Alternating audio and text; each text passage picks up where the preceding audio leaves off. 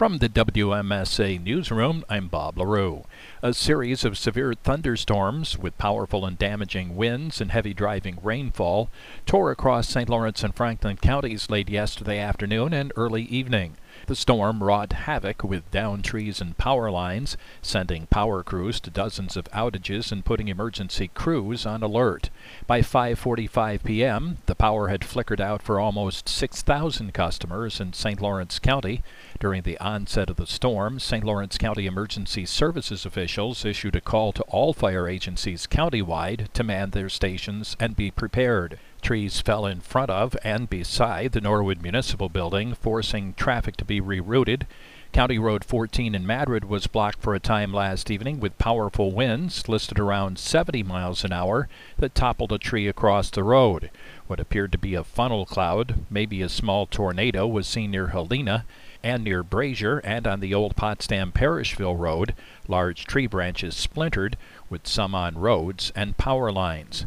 National Grid reports there were numerous and widespread power outages affecting thousands of people across its North Country territory this morning.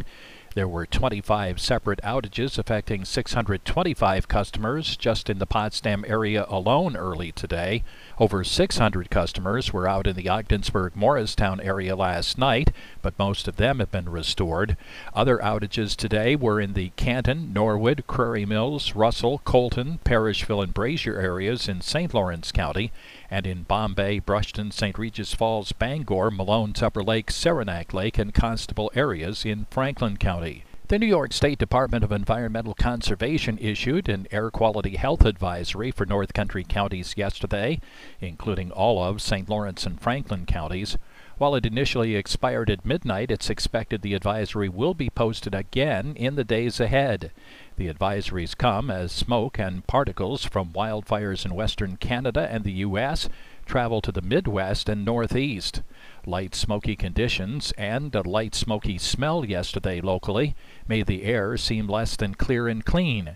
Yesterday's rain helped temporarily wash the air of some of the particulates.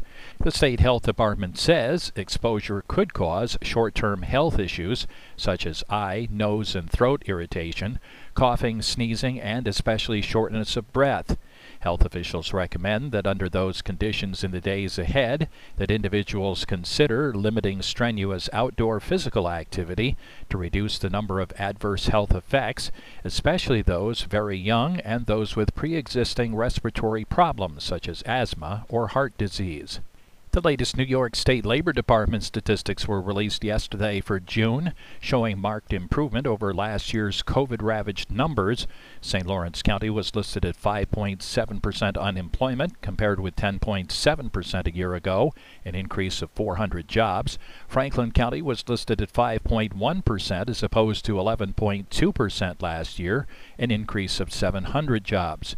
For the 12-month period ending June 2021, the private sector job count in the North Country rose by 6,800 or 7%.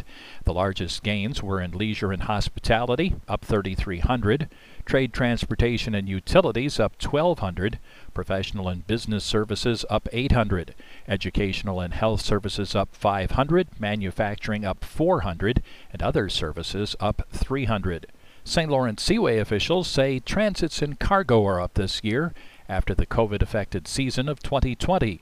There have been 1,326 ships transit the Seaway locks, 104 more than last year, up 8.5%. Total cargo of more than 12.9 million tons is up almost a million tons over last year, or 8.4%. The category with the biggest increase is general cargo, that's up 61.4%, while dry bulk increased 16.3% and iron ore up 14.2%. On the downside, liquid bulk is off 9.7%, while grain shipments are down 5.2%.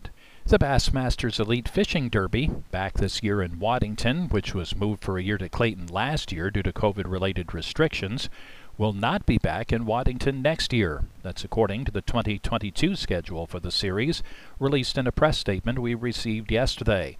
Bassmaster officials say the St. Lawrence River is considered fourth best overall of the 100 best bass lakes, but that next year's event will be held July 14th to 17th back in Clayton and the Thousand Islands. It'll mark the sixth straight year that the series has visited the St. Lawrence River. Officials have said they wanted to spread out the location of the event from year to year. From the WMSA newsroom, I'm Bob LaRue.